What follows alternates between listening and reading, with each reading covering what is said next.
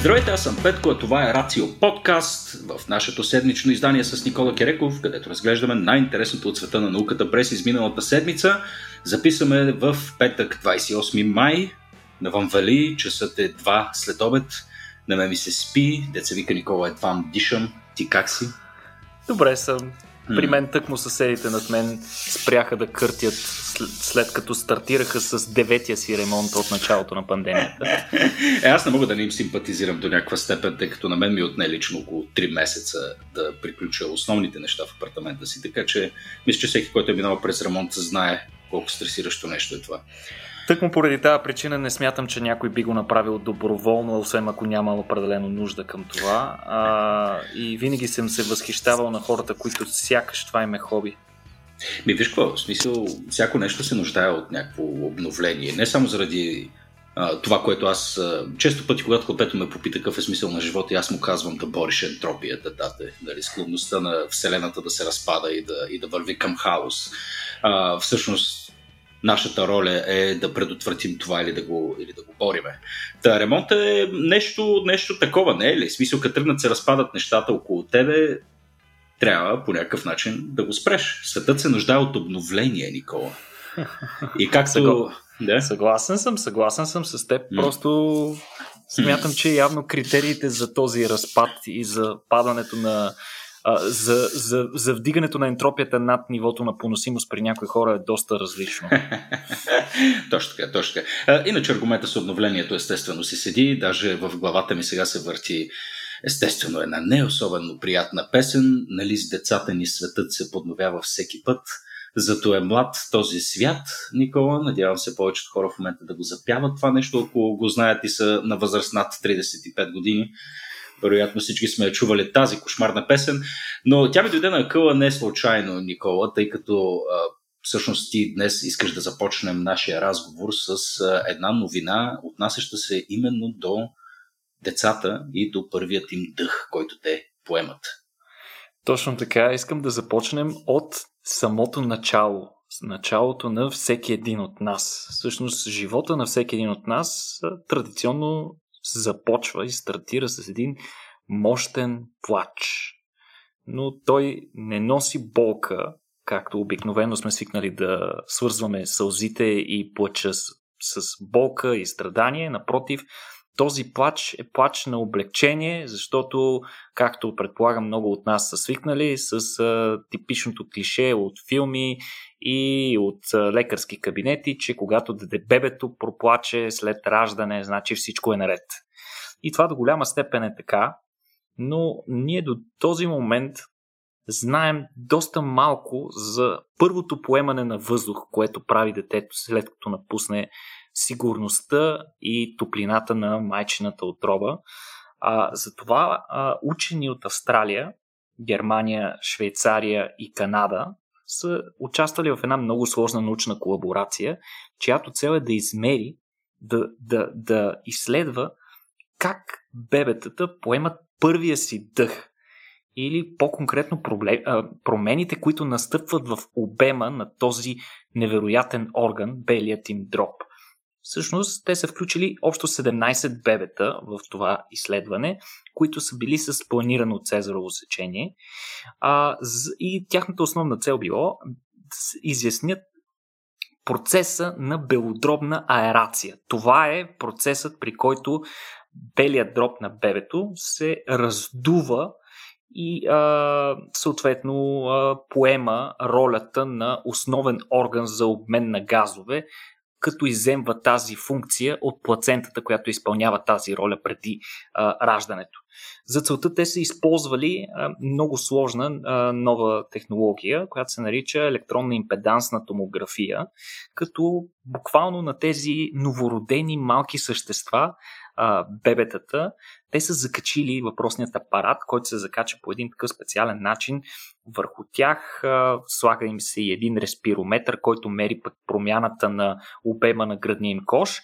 И те са наблюдавали как потока на въздух се придвижва вътре в микроструктурата на самият орган в реално време. А, предимството на този метод, разбира се, че той е неинвазивен, няма никакво облъчване върху бебетата, но за сметка на това е достатъчно детайлен, ние за да видим повече подробности около този до сега малко известен процес. А, Паралелно с това, ученици са записвали и звуци и картина от раждането, т.е. са знаели в кой момент бебето реве, какво точно се случва в стаята, докато съответно другите апарати събират допълнителни данни.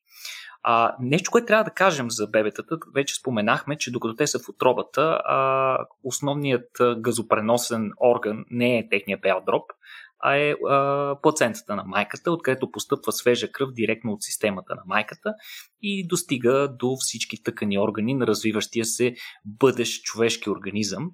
Но през това време белият дроб е а, както се нарича на английски under construction, в процес на изграждане и завършване на своята микроструктура. Тези бели дробове са пълни с течност, която се произвежда от специални клетки вътре в дробовете. Тези клетки в интерес на истината са същите клетки, които, ако не се лъжа, заразява и коронавируса, но по време на а, ембриогенезата те изпълняват друга роля. Те продуцират такова огромно количество вода и тази вода служи като нещо като, представи си го петко, като скеле. Скеле от течност, който помага на дроба да постигне правилната си форма и размер. А, въпреки, че белият дроб не се използва за дишане, обаче той все пак се движи. Тоест, мускулатурата, която трябва да обслужва белия дроб, която е свързана с диафрагмата и междуребрената мускулатура, тя продължава да функционира в едни такива трептящи движения, като това целта на това цялото нещо е да се постигне необходимия тонус, който да гарантира, че мускулатурата на бебето е подготвена да поеме самостоятелното му дишане след раждане. Това, този процес на този, тези тонични а, съкръщения на тази мускулатура спират малко преди а, раждането. Сега, минаването през родилния канал, което е доста, както а, всички родители и предполагам всички хора, които са чели за раждането, знаят, е един доста сложен процес и той е свързан с едно такова буквално смачкване на, на плода на бебето, за да може той да излезе през тесният отвор в таза на майката, а, като при това нещо, буквално по-голямата част от тази вода във вътрешността на дроба се изтласква навън. А пък солидната доза адреналин, свързана с а, раждането, а, подпомага а, дроба да абсорбира остатъчната течност, така че фактически в него да, да не остане нищо и дроба да е готов да а, встъпи в а, нормално дишане. Боже Господи, добре, че, извиняй, добре, че не сме в съзнание активно, така се каже, и че не се помним. случва това. Да, защото това ми звучи като някакъв тотален хорър, някакви неща се свиват, плюят. Мен е, според мен е мега трав, травматично цялото mm. преживяване, вероятно и доста болезнено. Mm. Само можем да гадаем точно какво изпитват а, бебетата. А, но трябва да кажем, че някаква течност винаги остава вътре в труба. И тази течност е особено важна при цезарово сечение, при което няма това преминаване през а, родилния канал, което се наблюдава при нормалното раждане, т.е. голяма част от тази течност не е изтласкана както при нормално раждане. А, в друба функционира един, а, една система от протеини, които се наричат а, сърфактанти, в смисъл, кажем, органични молекули, чиято цел е да издуят тези микромехурчета, от които е изградена тъканта на белени дроб, така наречените алвеоли, а, за да можете да си постигнат ефективния обем и дроба да работи нормално. Обаче, оказва се, според данните, които са брали учените, че първата една минута след раждане е наистина критична. И тогава, много интересно, учените са успели да свържат данните, получени от апарата, за който говорих, тази импедансна томография, с записите от аудиозаписите от самите раждания. И това показва, че плача играе всъщност много важна роля. Той не е просто някакъв рефлекс, който се случва с цел да ни информира, че бебето се е родило здраво. Не, напротив, а, плача на бебето и, и, и, и то е един много по-особен плач, отколкото бебето постига през останалия си живот. Той е един такъв много задъхан, буквално с посл... до последните си сили се дере бебето. Това е, а, според учените, това поддържа достатъчно високо белодробно налягане, което подпомага отделянето на тази течност и пречи тя да се върне обратно в дроба при издишане, което е много важно и в крайна сметка, в края на тази минута, а, дроба има много по-голям обем, отколкото е започнал в началото а, при излизането на бебето. А, 6 минути след раждането, в интерес на истината, тази агония при бебетата, родени с цезаро сечение, продължава около 6 минути. Та 6 минути след раждането дишането вече се нормализира и настъпва така нареченото приливно дишане, което е нормалният начин на дишане и при възрастните организми, но до тогава се наблюдават такива едни много интересни контракции, които имат за цел да изгонят тази течност и да разкрият пълния а, обем на дроба. А, Както виждаш, и Петко, ти сам си се уверил, че дишането при новородение е доста по-сложен процес, отколкото си го представяме. А, изследването е много малко, но наистина данните, които са получили учените, а, ще ни помогнат много, за да разпознаваме и да третираме проблеми при дишането а, които настъпват при някои новородени или недоносени бебета и със сигурност ще има нужда от допълнителни изследвания, но се надяваме те да ни помогнат още по-добре да разпознаваме и третираме такива проблеми преди те да са причинили някакви по-сериозни щети. О, не знам, мен ме заболяха дробовете, докато да, говориш опита ли, опита ли си да си го представиш, да се поставиш на мястото mm. на това малко същество, което в страданието си изпитва, се опитва да поемайки първия си дъх, който разбира се е по-студен от всичко, което някога е усещало, mm. а, а, те, а то, този, този въздух постига налягане в, в органа му, който също то никога не е чувствал. Има едно разтягане на всички клетки и тъкани. Направо е потрясаващо. Да, да, да. Звучи, звучи, звучи доста гадо. После се чудям защо са такива assholes в продължение на две години. Смисъл, този живота ти като започне по този начин, какво друго може да се очаква. Не знам, ние с теб май веднъж бяхме говорили, между другото, като каза всичките тия течности и дишане, нали, две неща, които са така, две диаметрално противоположни неща. Забелязваше богатството на езика ми, между другото, mm-hmm. в това, че се следават си спомням, имаше един sci-fi филм, дали не беше в сфера по Майкъл Крайтън или нещо такова, където дишаха течно. Спомниш ли от това? О, да, да, да. Има доста експерименти, които са правени с хора и животни, а, да, като се използват такива специфични течности, mm-hmm. които разтварят много добре кислорода, много по-добре от водата, т.е. съдържат в себе си висока концентрация кислород. Когато имат такава висока концентрация от кислород, ти нямаш нужда от много специален орган, т.е. нямаш нужда от хриле, да. а можеш директно да извличаш, но за целта първо трябва да се отдавиш в тази течност. А, причина тази течност да не бъде използвана а, до ден днешен за медицински цели или пък при някои гмуркачи, примерно, mm-hmm. да може да им, да им позволят да се гмуркат много по-надълбоко, защото вече като дробът е пълен с течност, а, няма да има такава съществена разлика в налягането от двете страни и можеш буквално един леко водолаз така би могъл да се гмурка на стотици метри. А, причина за това е точно факта за тази остатъчна течност. Остатъчната течност много трудно се отстранява от труба. А, ние нямаме такива рефлекси, като сме възрастни, каквито имат тези деца, както изборихме всичките тези механизми за изгонване на течността, ги нямаме. И това води до понякога трайно увреждане на органа и а, възникване на микроинфекции в дълбочината му, които да. А работи ли се по въпроса това нещо? Да се усъвършенства или просто не сме биологично пригодни да дишаме течности? Ами, мисля, че някои хора работят по това, но а, 100%, не съм сигурен. Не 100% съм сигурен. от качалките от DARPA експериментират с нещо а. Със сигурност, със сигурност. Да, да, да. Няма начин. Военните са on the edge в тия неща. Аз ще те изненадам малко по-късно днес ще си поговорим за нещо доста подобно и по темата. А, нямам търпение, нямам търпение, Никола. Добре, де, смисъл, природата очевидно е направила така, че различни организми по различен начин да абсорбират кислород. Не всички организми се нуждаят от кислород, нали така, Никола? Ами да, определено. Имат mm-hmm. цяла група организми, които не се нуждаят, така наречените анаеробни или mm-hmm. факултативни анаероби. Едните имат Едните изцяло не могат да понасят кислорода, а други, ако кислорода им свърши, могат да живеят и без него. По, а, любопитни създания. А, Друг такъв сегмент, така част от животинското царство, които са, които са ми доста интересни, са ам, този вид различни типове бозайници, ам, щях да кажа риби. Не, по-скоро нали, говорим си за морски бозайници или за същества, които са а, тип амфибийни, такива, които могат много дълго време да изкарват под вода. А, например, хипопотамите са, са нещо подобно. А, свикнали сме, че като говорим за вода и дишане, обикновено говорим за хриле, но всъщност има различни видове адаптации, които, които са еволюирали. А, и сега преди, преди да пречакай, че видях в, в сценария една от новините, които си подготвил и не мога да не се засмея отново. Но преди да преминем към нея, а, тук виждам, че има а, определен вид гущери, които дишат, използвайки въздушни мехурчета, които какво? Те самите произвеждат или просто въздушни мехурчета, които се носят?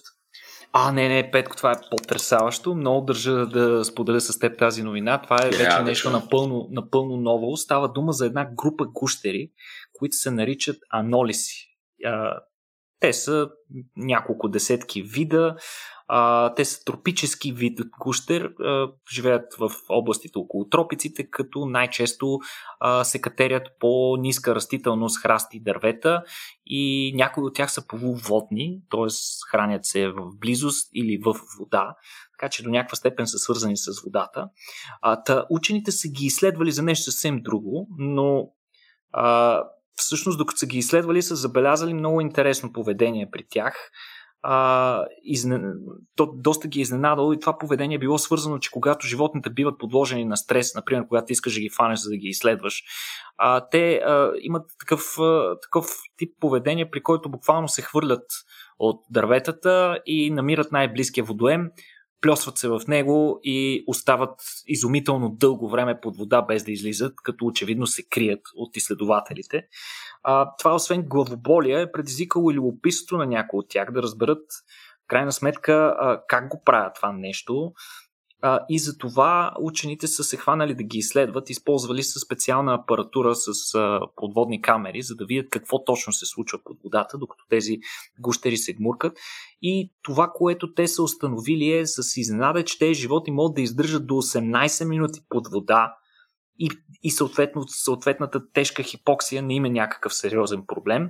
18 като... минути. Между другото, само 18... една вметка. Съвсем наскоро четах за някакъв човек, който беше постигнал нещо подобно. Това не е възможно, май, нали? А, не, не, напротив, даже аз съм гледал и документален филм за него, доста интересен типаж, ама за него просто в момента не съм много подготвен, няма път ще си говорим за него, да, да, да. А, иначе, а, това, което са наблюдавали учените а, от кадрите, които са използвали от тези подводни камери, е, че когато се гмурне животното, а, се образуват около, по кожата му се образуват едни а, въздушни мехури, които взаимодействат с специални хидрофобни люспи по повърхността на кожата им на определени места, които са ориентирани по такъв начин, че тези мехурчета се събират точно пред муцуната на а, гущера. И съответно учените са забелязали, че гущерите използват този мехур въздух за да дишат от него, което е супер интересно. Има страхотни кадри. Ще ви приложим съответните а, източници, ако искате да проверите как изглежда това цялото нещо. Но тези, тези гущери наистина дишат под водата въпросния въздух. И, Ама а... с какво? С какво? С кожа, с уста, ами, с нос? Не, не, с, директно, с, с, директно с устата си.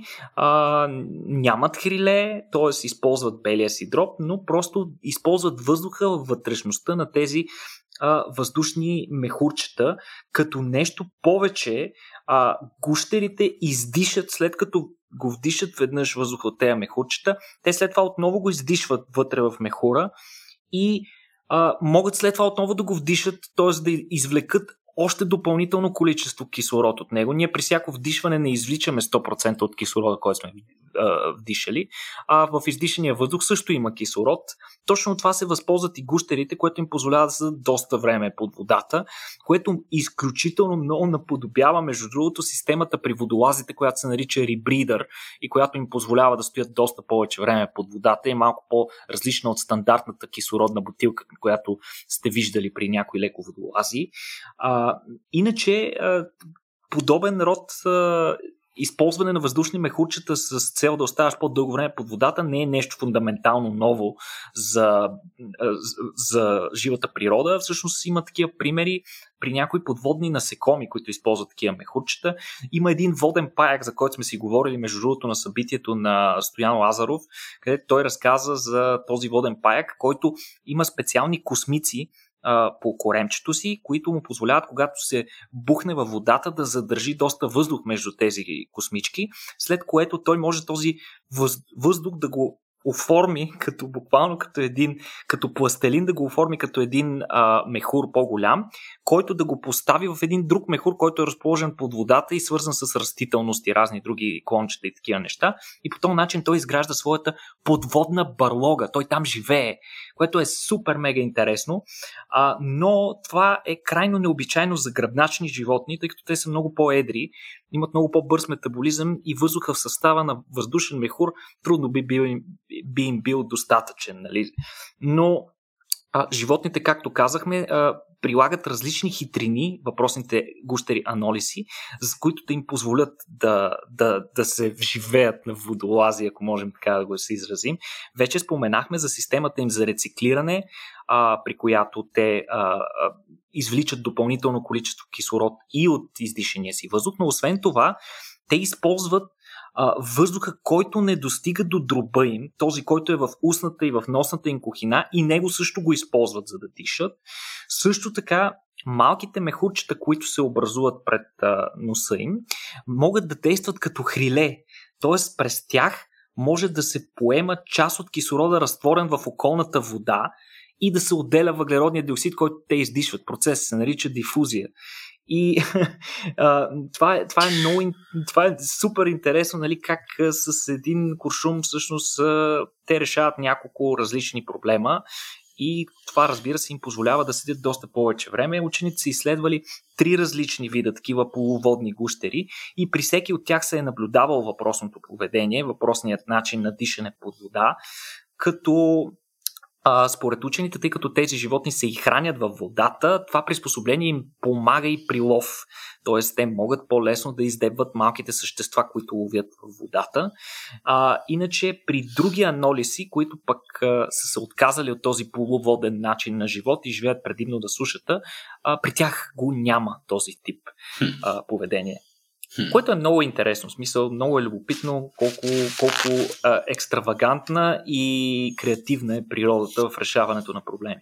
Хм, със сигурност. Като говорим за екстравагантна и креативна, Никола, рядко се случва наистина, когато отворя така, подготвения предварително иначе сценарий. То не е толкова сценарий, колкото кратки точки с това, което ти, за което това, за което ти ще говориш, тъй като не върви да съм така безкрайно изненадан всеки път, когато разговаряме и да, и да импровизираме чак толкова, но рядко се случва буквално да си е, изплюя течността, която случайно е в, е, в устата ми, докато гледам сценария директно в екрана. Тъй като аз директно, директно, директно ще го прочета. Въпросното булече гласи следното. Бозайниците могат да дишат през задника си. Бозайниците могат да дишат през задника си, Никола. Чакай да стана, за да си поема малко въздух.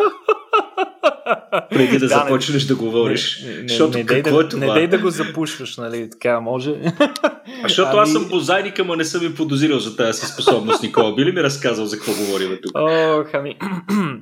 До тук така покрихме много интересни аспекти на дишането, но мисля, че дойде момента да застреляме всички с нещо наистина интересно и тази новина дойде а, буквално преди две седмици или седмица и половина или нещо такова изключително свежа а, новина.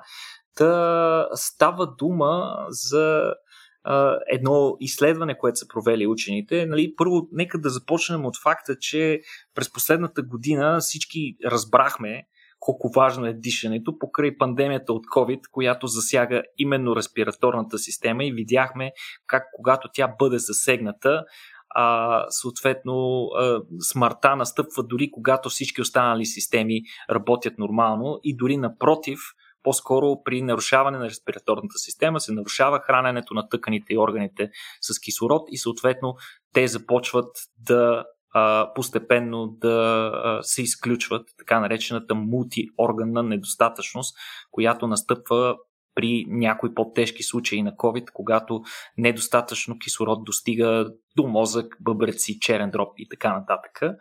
А сега това, което учените са открили. Също изследването Петко е, е абсолютен скандал. Аз всеки път се изумявам как покрай търсенето на новини някакси успявам да хвана обикновено антиновеловите награди, които ще бъдат връчени тази година. Мисля, че тази със сигурност, със сигурност ще бъде връчена. Мога почти да се хвана на бас.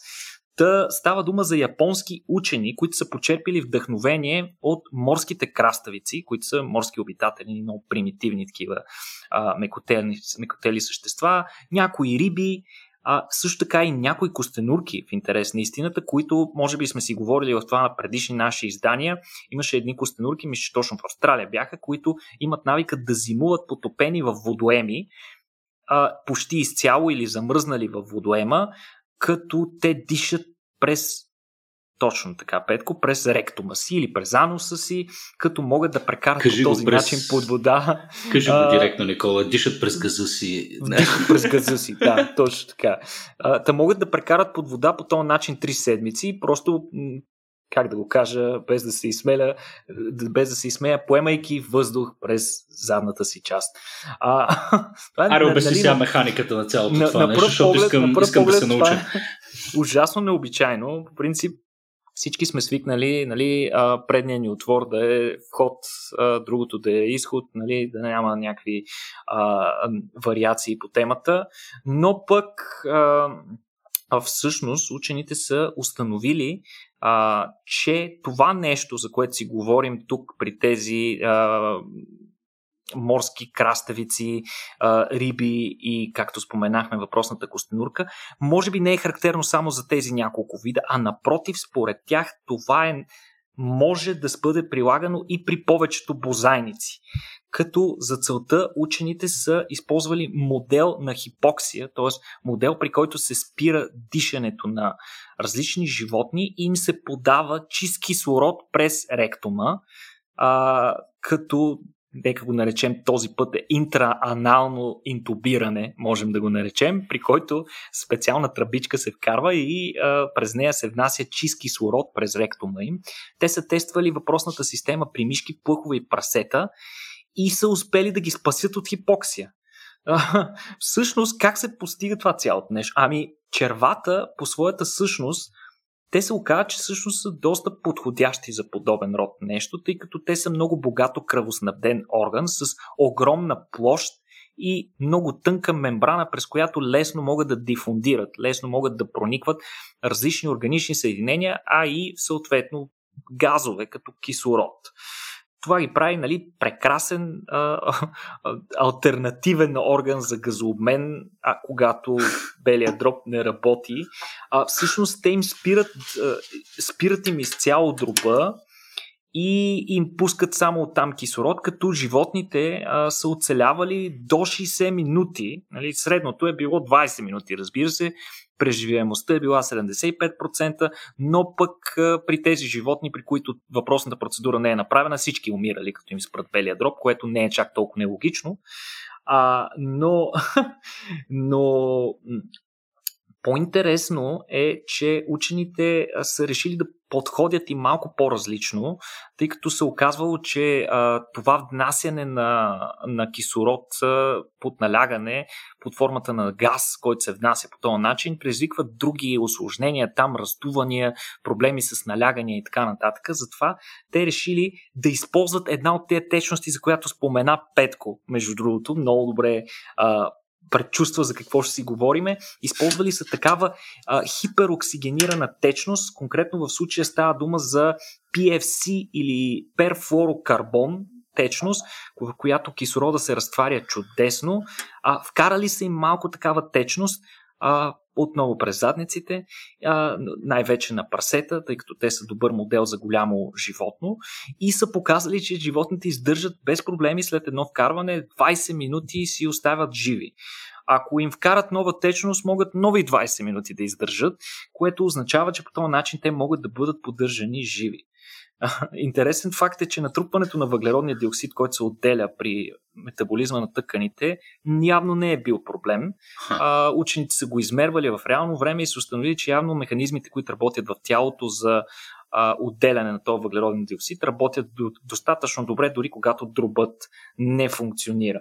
Сега учените не смятат да почнат да, да интубираме хора директно по този начин, но пък според тях това би бил един альтернативен способ като буквално последна мярка в случай, че нищо друго не проработи, за спасяване на хора, а, когато белият им дроп тотално не работи, просто за да им дадем малко допълнително време да се възстановят или да успеем да ги обдишваме достатъчно дълго, докато белият им дроп бъде изчистен, за да ги спасим по някакъв начин. Разбира се, това трябва те първа да се тества безопасността на подобни методи а, при други животни и евентуално при хора. Но, но, разбира се, всичко това трябва да го погледнем и с необходимото зранце сол и критичност, защото а, подобен метод едва ли, бил много, едва ли би бил много устойчив. А, със сигурност прилагането на чист кислород в червата би унищожило тотално цялата микрофлора там, която живее в състояние на пълна липса на кислород. По принцип в червата няма кислород, Петко. А, вкарвайки а, кислород там, ние ще предизвикаме един глобален чревен геноцид.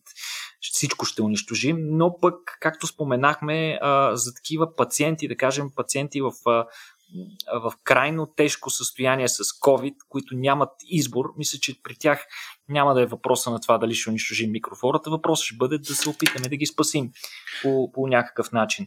Иначе има, има инструменти и в момента, имаме апарати, които могат да правят това нещо по доста по-чист начин. Това ще я да питам, нали, нали са това тия кислородните апарати, за които толкова се говореше напоследък? Ами, а, кислородните апарати, които се използват а, напоследък, а, те са основно два типа. Едните са свързани с просто подаване на допълнително кислород. Може би си виждал по американските филми, така едни хора, а, като са в болница, им слагат ни такива мъркочета в носа, една прозрачна тръбичка, която се движи хоризонтално на над а, горната им устна. Да, това отсъства от европейските, между другото, филми. Става, ами, е, да, честно, честно да си призная, по-скоро според мен присъства най-вече в американските филми. Това е а, за, допълнително, доп...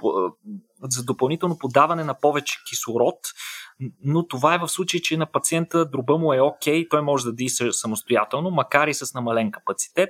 Това дава по по-богата на кислород кръв, по-богата на кислород въздух, който съответно може по-лесно да окисли кръвта, без да се използва целият обем на дроба. А, когато обаче дроба спре да работи вече като хората, тогава се налага така наречената интубация, където се вкарва тръба през трахеята и оттам директно се обдишва пациента, като те обикновено пациентите се а, опояват в такъв момент и реално налягането подаване от машината, това е което регулира вдишването и издишването. Сега а, всички, както виждаш, и двата метода разчитат на факта, че все пак има някакъв дроп, който работи. Проблема при хората с, а, с COVID и с много тежки осложнения на респираторни заболявания, примерно тежки пневмонии, е факта, че а, дроба фейлва. Дроба, дроба в един момент се пълни с течност и той не може да изпълнява тази роля за газообмен. И в такъв момент трябва да се приложи нещо друго. Един от, такива, един от апаратите, които се прилага в такъв случай, се нарича ECMO. ECMO апарата, си го представете, нещо като своеобразна кислородна хемодиализа. Нали, хемодиализата знаеш какво е, там ти филтрират кръвта, по такъв начин, че да изпълнят ролята, която бъбреците по принцип изпълняват, да детоксикират, да отделят необходимите а, вредни метаболити от кръвта, като кръвта минава през апарат, апарата филтрира ненужните неща и връща чистата кръв отново в организма на пациента. Също се случва и при това ЕКМО, просто кръвта се изкарва, апарата я оксигенира външно, изпълнявайки ролята на белия дроб и я връща отново в пациент. Какъв е проблема? Що не ползваме такива неща, ще надуваме хората през задниците? Ами, защото тия апарати са брутално скъпи. Мисля, че в България има най-много 10. А, повечето болници нямат такива. Обикновено те са специализирани за сърдечно-съдови операции, трансплантации и такива неща и затова а, много рядко се използват. Затова при ситуации, в които трябва да се наложи нещо спешно, особено в а, страни и болници с по-ниска материална обезпеченост, подобен метод, ако би работил, то наистина може да се използва като живото спасяващ прием. Ще видим. Хм. Не, не, е нещо, не е нещо, с което някой да се похвали. Аз си представям как после човека отива и го дават по телевизията, благодари на лекарите. Много ви благодаря, че ми надухте откъдето не трябва. Но пък живота си е живот. Аз лично предпочитам да ме надуят от там, отколкото да. Естествено, естествено. Аз това, това си мисля, че това е един допълнителен аргумент за вакцинация. В смисъл, ако, окей, не се вакцинира, ако искаш да дишаш през задника, нали, някакво, някакво време. Отвратително. смисъл, все... Да, не се бях замислил. Еми, се да, замислил. еми, смисъл, като, ако това е така най, най, може би, обещаващата альтернативна терапия, която едва ли ще влезе в скоро, но може да се използва като тип послание към всички антиваксери out there. Антиваксер не е това, което обичам, между другото, и не, не обичам да употребявам. А, да, вакцинирайте се хора, никой не е безсмъртен. Безсмъртни са само едни дребни странни същества с една странна вендуска отпред. Мисля, че всички вече сме ги виждали.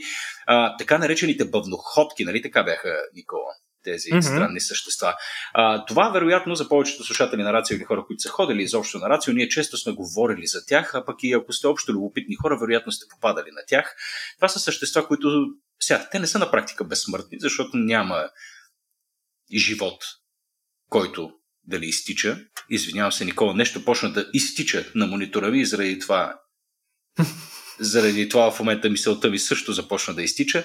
Във всеки случай, въпросните бъвноходки се използват за най-различни експерименти, като последния включва и артилерия, Никола. Какво става? Ами да, значи учените вече се надпреварват да убият това неунищожимо същество по, някакво по всячески начини. А, както ти спомена, те са всъщност доста космополитни. А, те са цяла група такива животни. Бъвноходката не е един вид, има много видове бъвноходки. Има такива, които са водни, има такива, които са сухоземни, има такива, които обитават по смесени а, хабитати, например мъхове, които от време на време са а, покрити с а, капчици течност, от време на време са сухи. А, всъщност а, те са наистина истински шампиони по оцеляване, издържат на температури вариращи от минус 108, 198 градуса до над 100 градуса. А, над нулата също така за да, за да постигнат тази а, своя неунищожимост, трябва да кажем, че те имат характерно приспособление и това е един специфичен процес, а, при който при неблагоприятни условия животното доста бързо изпада в едно състояние, което се нарича, можем да оприличим като анабиоза, то се нарича дисекация, а, като те буквално се изсушават и се превръщат в нещо, което учените оприличават на парче биостъкло. И в това си състояние те могат да оцелеят години без кислород, под високо налягане, вакуум, мощна радиация и излъчвания на високоенергетични частици и дори могат да бъдат сварени. Мисъл, животните наистина са много, много корави.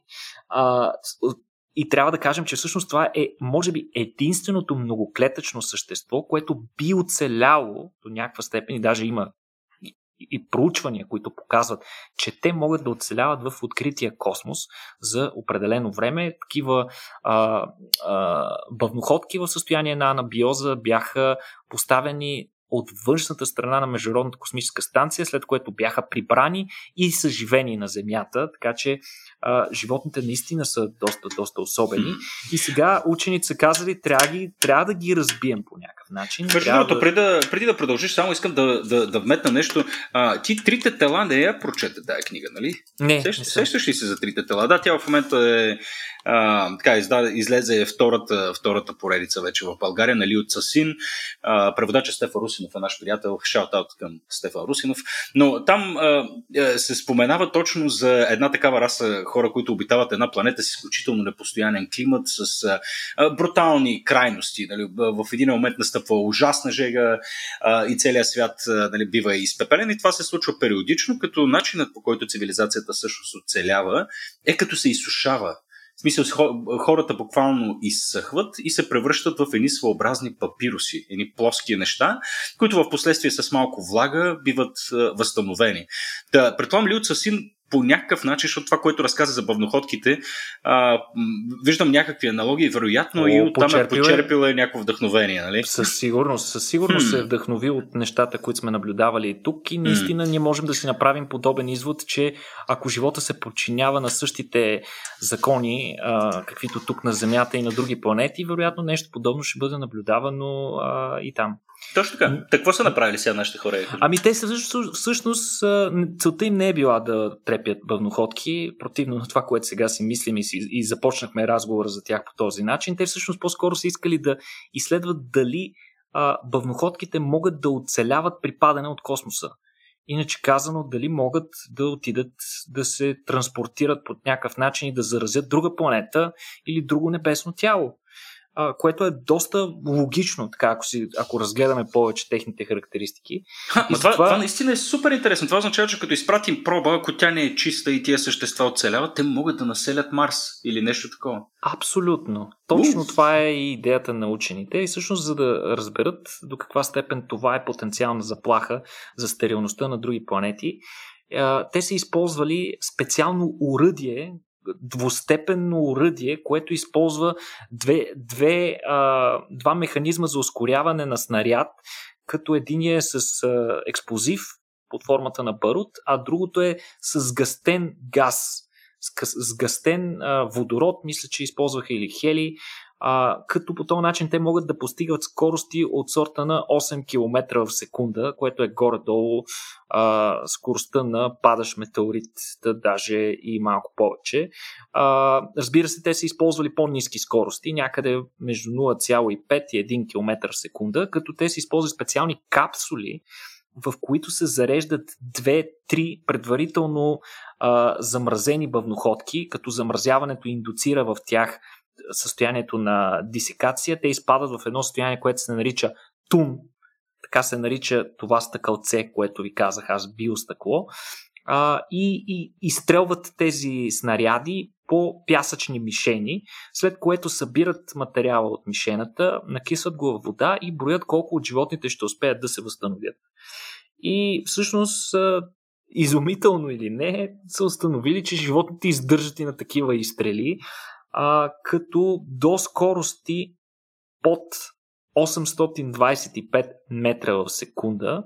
А, животните успяват да се възстановят, но им отнема доста време. В смисъл, очевидно, спрямо нормалните животни, които не са били изстрелвани, а, явно има някакви поражения, които настъпват в организма им, но все пак а, те са достатъчно здрави, за да се възстановят. Ако скоростта обаче е над тази пределна скорост, за съжаление, дори бъвноходките не издържат и стават на парчета и не успяват да се възстановят. А, но трябва да отбележим, че дори тази скорост от 0,8 км в секунда е нещо главозамайващо и е много над а, скоростта на повечето огнестрелни оръжия, които се използват в момента в интерес на истината. Да. Един, кил, един километър в секунда, това сти 3600 км в час, за да използваме нещо, което доста по-често използваме в ежедневието си, като сравнение. А, интересен факт е, че през 2019 година а, израелската мисия Берешит, която трябваше да кацне на Луната, ако си спомняш, тя се разби.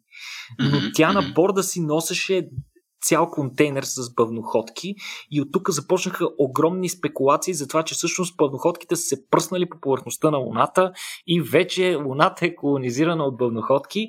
А, всъщност скоростта, доколкото а, сме събрали данни от а, телеметрията на апарата преди разбиването, е била по-ниска от тези 0,8 км в секунда, така там, че... Там, там, като едното нищо. Е, разбира се, там няма вода, няма други условия, колкото и години да могат да издържат те а, в неблагоприятни условия, все пак крайна сметка и, и, и няма да доживеят а, Луната да добие подходяща атмосфера, температура и влажност, за да се съживят.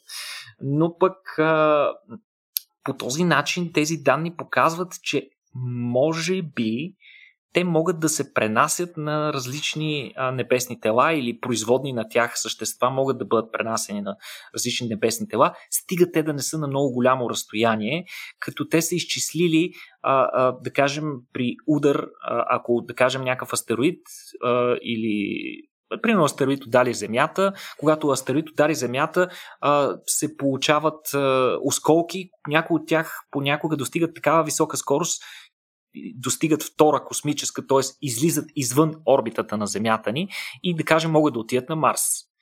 А, това, което те са показали, че скоростта, която се достига при а, достигане до Марс или Фобос или каквото и да е там далечно, е твърде висока и животните няма да могат да издържат. Но пък а, учените първо ще смятат да изследват как силните удари се отразяват на преживемостта на животните след това, след като са се а, възстановили, дали те ще станат по-малки бъвноходки, дали ще бъдат толкова жизнени, колкото своите събратия, които не са били изстрелвани с уръдие. А, така че продължаваме да трупаме любопитни и необичайни факти за тези същества. Не спират да ни изненадват. Днес, Никола, и ти не спираш да ме изненадваш. Днешният епизод също беше пълен с необичайни факти. Естествено, ясно е кое е нещото, което ще остане за винаги за винаги в, в главата ми. Но и нещо, което, което бих споделил днес с сина си, като се върна от училище. Бих ли всъщност, не знам, замислям се в момента, бих му пуснал епизода в последствие. А, не знам, ние нямаме никакъв дисклеймер, между другото, за, за възраст. Смяташ дали хората си пускат подкаста на, на деца? Как мислиш? Ами аз мисля, че е подходящ до някаква степен. А, да, като изключим редките случаи, в които си позволяваме по някоя друга ругатня. За което се извиняваме предварително на нашата аудитория. Да, да, да. Ама виж, не сме се замислили. А, да, ами, приятели, ако в, в случай, че си позволявате подобна волност да пускате нашия подкаст на, на децата си, дреснете ни едно съобщение, за да за да се адаптираме. Нали, малко или много. Поне да го имаме предвид, защото често пъти се изкушавам да възкликна по, по, по, някакъв, по някакъв начин. Това на Никола не е присъщо, между другото. Изключително равновесен и възпитан. Освен когато не е. защото Никола и такива ситуации съм, съм виждал при тебе и е много интересно за наблюдение.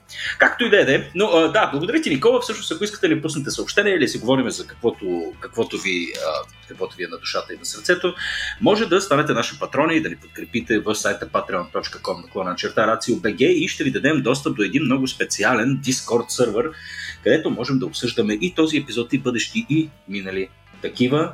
Нашето поведение, бъдещо очаквано и настояще и мисля, че вече почвам да говоря излишно. Благодарим на вас, на хората, които ни подкрепят. За вас те първо предстои да подготвим следващия специален месечен епизод. А, обикновено ги правим с още един допълнителен гост, така че един вид съдържание, което мисля, че се получава чудесно. Имаме ли фидбек за тия епизоди, Никола? Не съм се А, хората са много доволни. А. Очакваме сега фидбек от последния епизод, в който изкарахме котките чудовищни злодеи, каквито те абсолютно без никакви съмнения са. Разбира се, в този подкаст нищо друго, освен истината, Никола. Нищо друго не мога да очакват хората. А, и това го дължим само, само на теб и на твоя морален интегритет. Никола? Благодаря ти много. Благодарим и на нашите слушатели и се надяваме да се чуем и следващия път. Чао! Чао и от мен!